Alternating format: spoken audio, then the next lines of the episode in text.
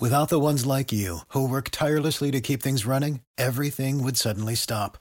Hospitals, factories, schools, and power plants, they all depend on you. No matter the weather, emergency, or time of day, you're the ones who get it done. At Grainger, we're here for you with professional grade industrial supplies. Count on real time product availability and fast delivery. Call clickgrainger.com or just stop by. Grainger for the ones who get it done.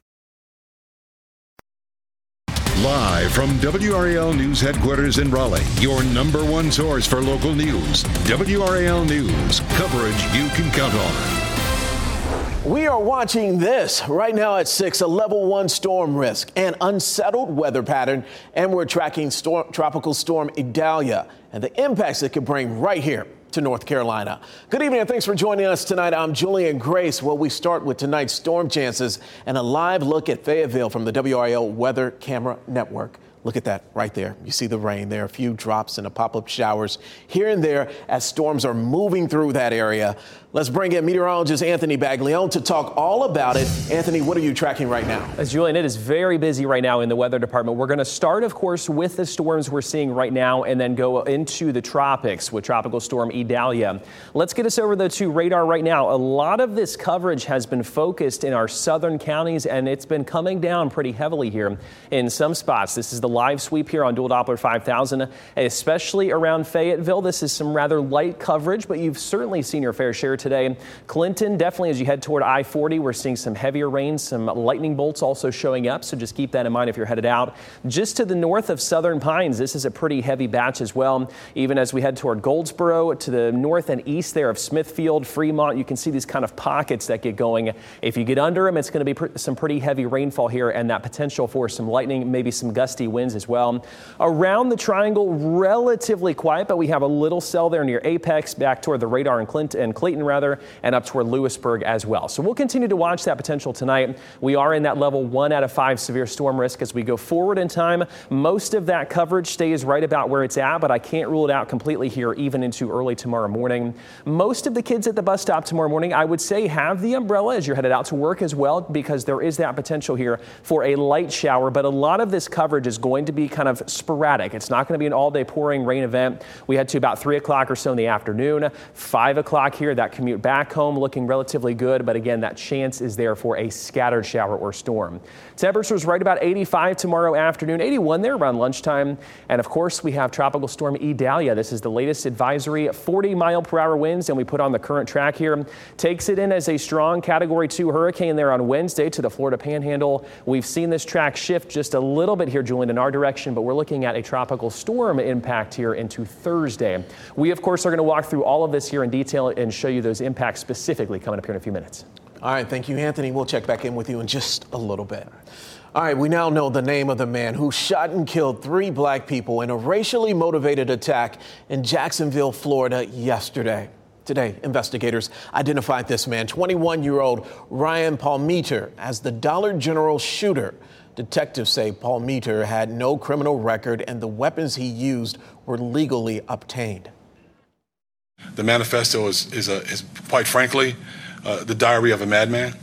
Um, he was, he was, I mean, he was just completely irrational. Um, but what is irrational? What is irrational thoughts? He knew what he was doing. He had 100%, he was 100% lucid. He knew what he was doing. 100% legal. And as we can, as we, as I stand here with you today, they were legally possessed. Detectives also ran through a timeline of the shooting, which lasted 11 minutes, and released video of the attack. Now, Palmeter shot and killed himself. Earlier in the day, we found out from investigators that he had been turned away from the Edward Waters University, a nearby historically black university, by a security officer. That shooting comes as people across the country are uniting for the 60th anniversary of the March on Washington, credited with helping the pet to pass the Civil Rights Act of 1964. The anniversary is tomorrow. Today, though, in Durham, a local church dedicated its Sunday service to commemorate that historic day. WRAL's Lora Lavigne went to the service and spoke with the senior pastor. The pews are filled as clapping, singing, worship, and prayer fills the sanctuary. It looks like a typical service here where people come to get a good word. But this time, hundreds came together at St. Joseph AME Church to reflect on a very specific message, a dream that lives on. I have a dream Today is a time where we focus not just on commemoration and looking at what happened 60 years ago and celebrating many of the advancements over the course of the last 60 years, but today is also a day of continuation where people are continually mobilizing, coming together to fight against the deliberate attempts to roll back many of those rights. A day after joining thousands of people in the March on Washington in D.C., Reverend Dr. J. Augustine is leading his own march of sorts here in Durham, reflecting on how the line between the past past and present seem to blur. Now there's no such thing as a dog whistle anymore. There is a bullhorn that's out. There is a full frontal assault on democracy. There is a full frontal assault on communal engagement, on diversity, equity, and inclusion. He tells me that same fight decades ago for fair wages, voter rights, fighting inequities, racial injustices, and division continues. 60 years later, we're still witnessing horrific acts of violence against our community recent as yesterday in Jacksonville. On this year's anniversary, the racially motivated shooting of three black people in Florida weighs heavy on many, a grim reminder of the hate that remains. The narrative of white supremacy that manifests yesterday in Jacksonville is synonymous with the narrative that manifests last year in Buffalo, New York. It's synonymous with the same narrative that manifested in June of 2015 at an AME church in South Carolina. Um, we are stronger together than we are apart. The tapestry of America's diversity is something that should be celebrated, something that should not be feared. And as he preaches, he says from the battlefield in 1963 to 2023, the community must march on. Lora Lavigne, WRAL News in Durham marching on. Well, Fayetteville's police chief is raising the alarm about gun violence in response to multiple shootings this weekend. A woman was shot at her home on Channing Drive yesterday morning, and her injuries are not life threatening. There's more. That afternoon, a 12 year old child, a man, and a woman were shot near Cliffdale Road, and the adults have serious injuries. And last night, two men were shot near Bonanza Drive. One of them is dead. I can say this about our victims. They are all known to law enforcement. They have criminal histories to include aggravated assault, robbery, and drug violations. So we don't think these are random acts of violence. We think that, that these are preventable acts of violence. If we look at robberies, drug robberies, drug rip-offs in parking lots, those are some of the things that we respond to that, that, that spur on these shootings, the retaliatory shootings okay, and the ongoing cycle of violence. Chief Braden also said police can't stop the violence alone. It takes the cooperation of the victims, their families, and the community at large. At last report, no one is in custody for either, either of the weekend shootings. The victims' names have not yet been released. The man charged for the murder of Alisha Watts is scheduled to appear in court for the first time tomorrow morning. 51 year old James Dunmore is being held in the Montgomery County Jail without bond. Investigators found Watts' body in a wooded area more than a month after her disappearance. The Warren County Sheriff told WRAL they believe Dunmore knew the area. His court appearance is scheduled for 9:30 in the morning. A fire tore through part of a Raleigh home earlier this morning. You can see at least three fire engines on the scene there on Leesville Road near the high school. First responders got the call around 7 a.m. No reports of any serious injuries. Firefighters in Carolina Beach were very busy. They responded to a large house fire on Ocean Boulevard this weekend. Take a look at this. This happened yesterday afternoon. The house was heavily damaged, but the firefighters quickly contained the flames. There were no injuries to report. Still no word yet on what sparked that fire. Wake County deputies are investigating a shooting on Moss Road in Zebulon. They responded to a shots fired call that in that area around 9:30 last night, but did not find a victim. They were then called back to that same location earlier this morning and found shell casings in the street. Later, Wendell police got a call about a man with a gunshot wound. He says he was shot on Moss Road but did not want to go to the hospital. Three U.S. Marines are dead and five others are critically hurt after a military plane crash in Australia. It happened during a routine training exercise. Officials confirmed 23 members were on board when the aircraft crashed. Recovery efforts are still underway. Investigators are working to determine what caused the crash.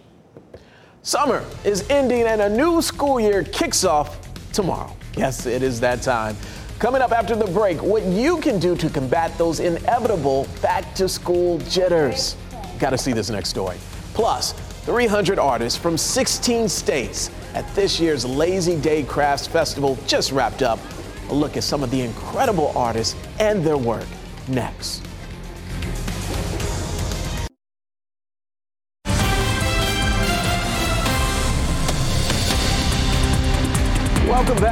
Anywhere there's a job fair, you might have seen a North Carolina school system they're recruiting. Schools are traveling as far north in the U.S. as Massachusetts and even across the globe. They're even going to colleges to recruit psychology majors who might want to try out teaching. North Carolina teacher turnover spiked last fall to 16 percent, and thousands more, thousands more teachers are leaving the profession, we're told. School systems are trying to avoid the same struggles this fall. They say teaching is harder now, and recruiting teachers has gotten more difficult in the last decade. WRAL Education Insider spoke with educators from Granville County to Robeson County about what they're doing to fill classrooms and what you can do to help. You can read more about it on WRAL.com. That full story is right there for you. Let's talk about the first day jitters at school. It's normal, right? But if your child is having a problem with it, there is a book for that. Let me introduce you to my new friend, Parker J. Jackson. The 10 year old author wrote a coloring story called The First Day of School Jitters. In the book, she shares a story about being nervous and worrying about not being accepted when she first started school.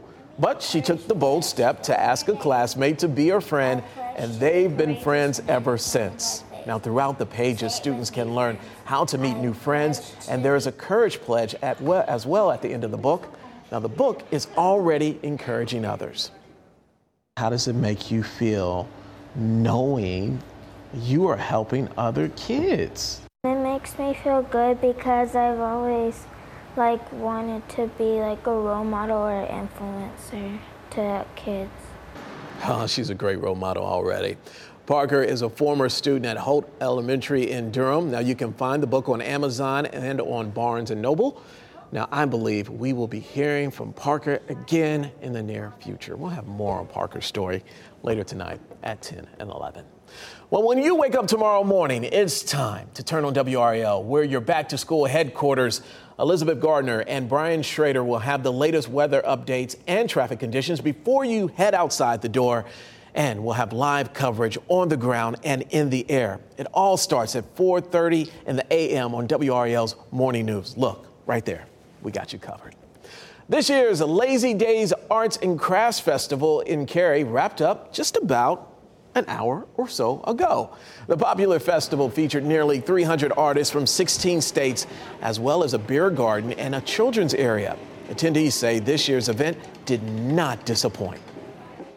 Everything's really awesome here. I think there's all kinds of cool stuff that we're not familiar with. We're not we've not been here forever, so it's a couple of years we've been here. So it's great to kind of see what the city has to offer. So great to see everyone had a great time. The Lazy Daze Arts and Crafts Festival has been a Cary tradition for nearly a half century.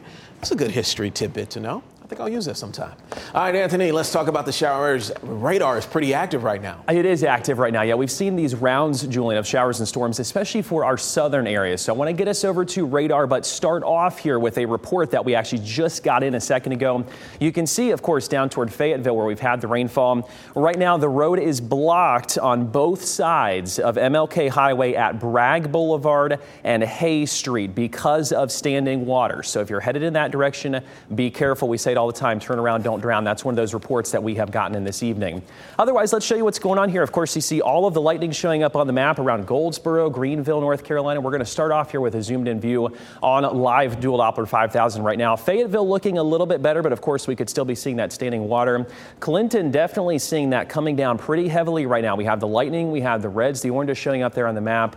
I 40 going to be a wet drive here at this point up toward Goldsboro as well. We kind of take a zoomed in view there. Smithfield, Goldsboro, just to the south of Fremont, even to the northeast of Newton Grove. This is a, a pocket that's going to be pushing up to the north and east right now.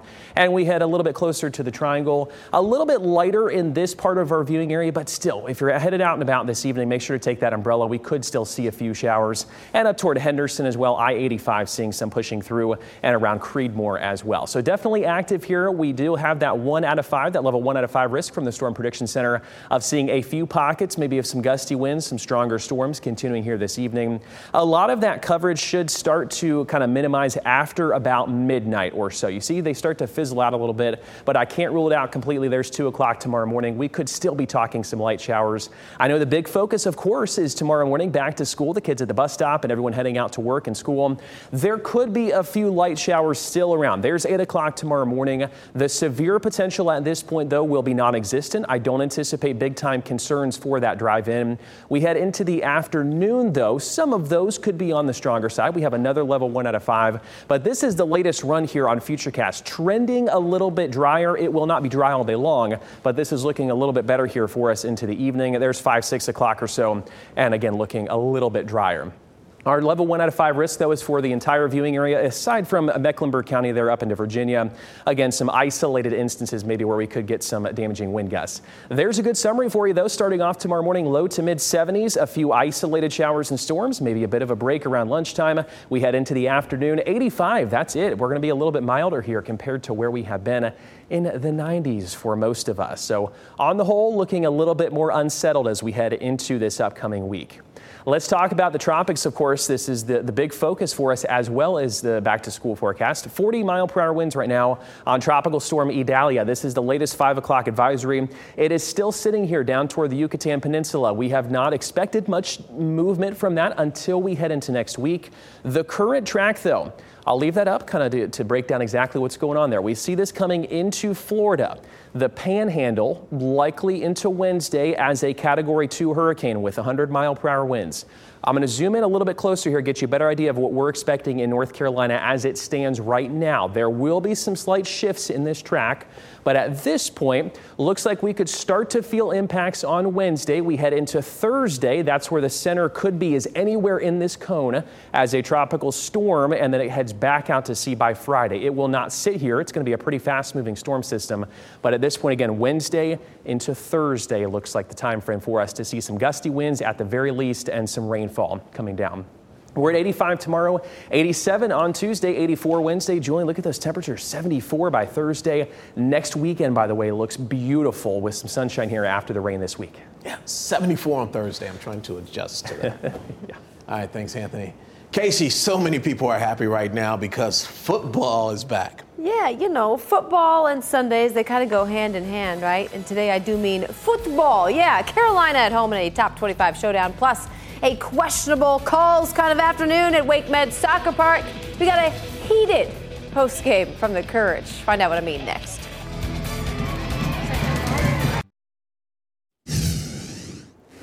Getting back to what works. That was the mindset for the NC Courage heading into this afternoon. Ladies finally back at home, hosting Chicago and in need of a bounce back performance following two straight league losses. Let's get you out to Wake Med Soccer Park. First game back to full strength since the World Cup with Kerolin and Emily Fox in the lineup.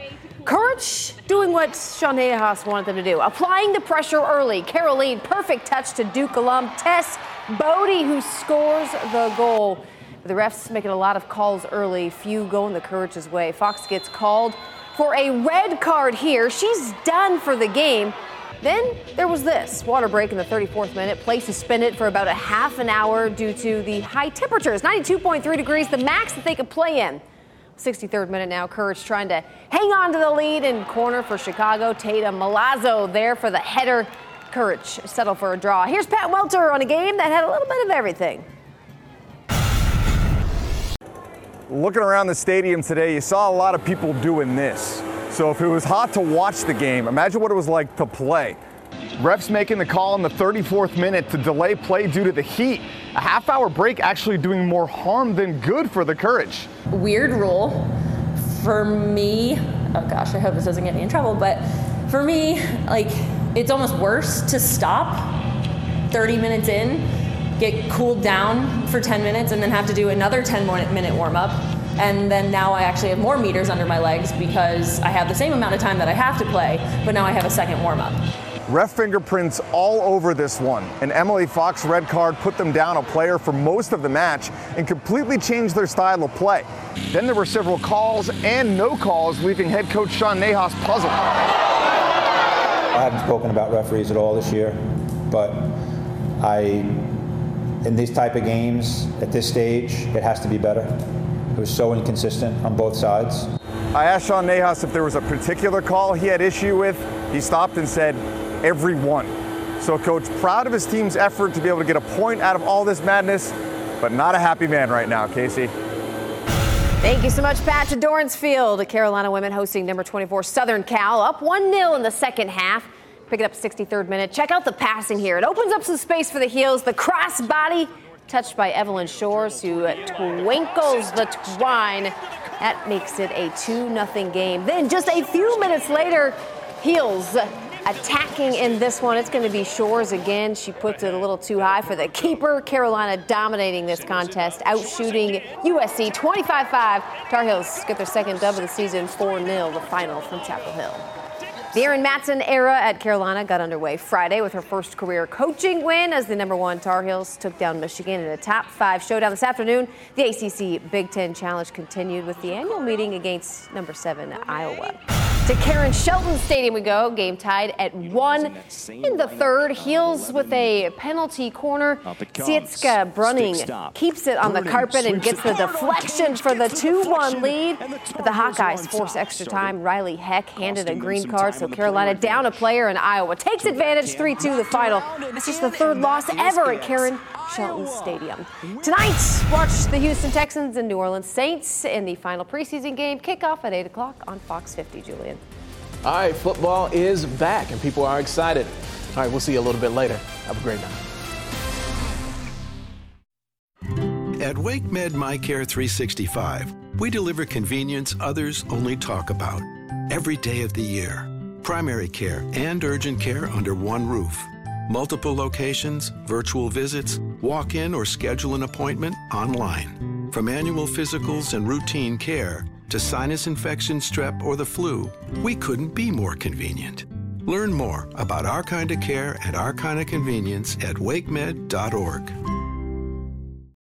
For the ones who work hard to ensure their crew can always go the extra mile, and the ones who get in early so everyone can go home on time, there's Grainger, offering professional grade supplies backed by product experts so you can quickly and easily find what you need. Plus, you can count on access to a committed team ready to go the extra mile for you. Call, clickgrainger.com, or just stop by. Grainger, for the ones who get it done.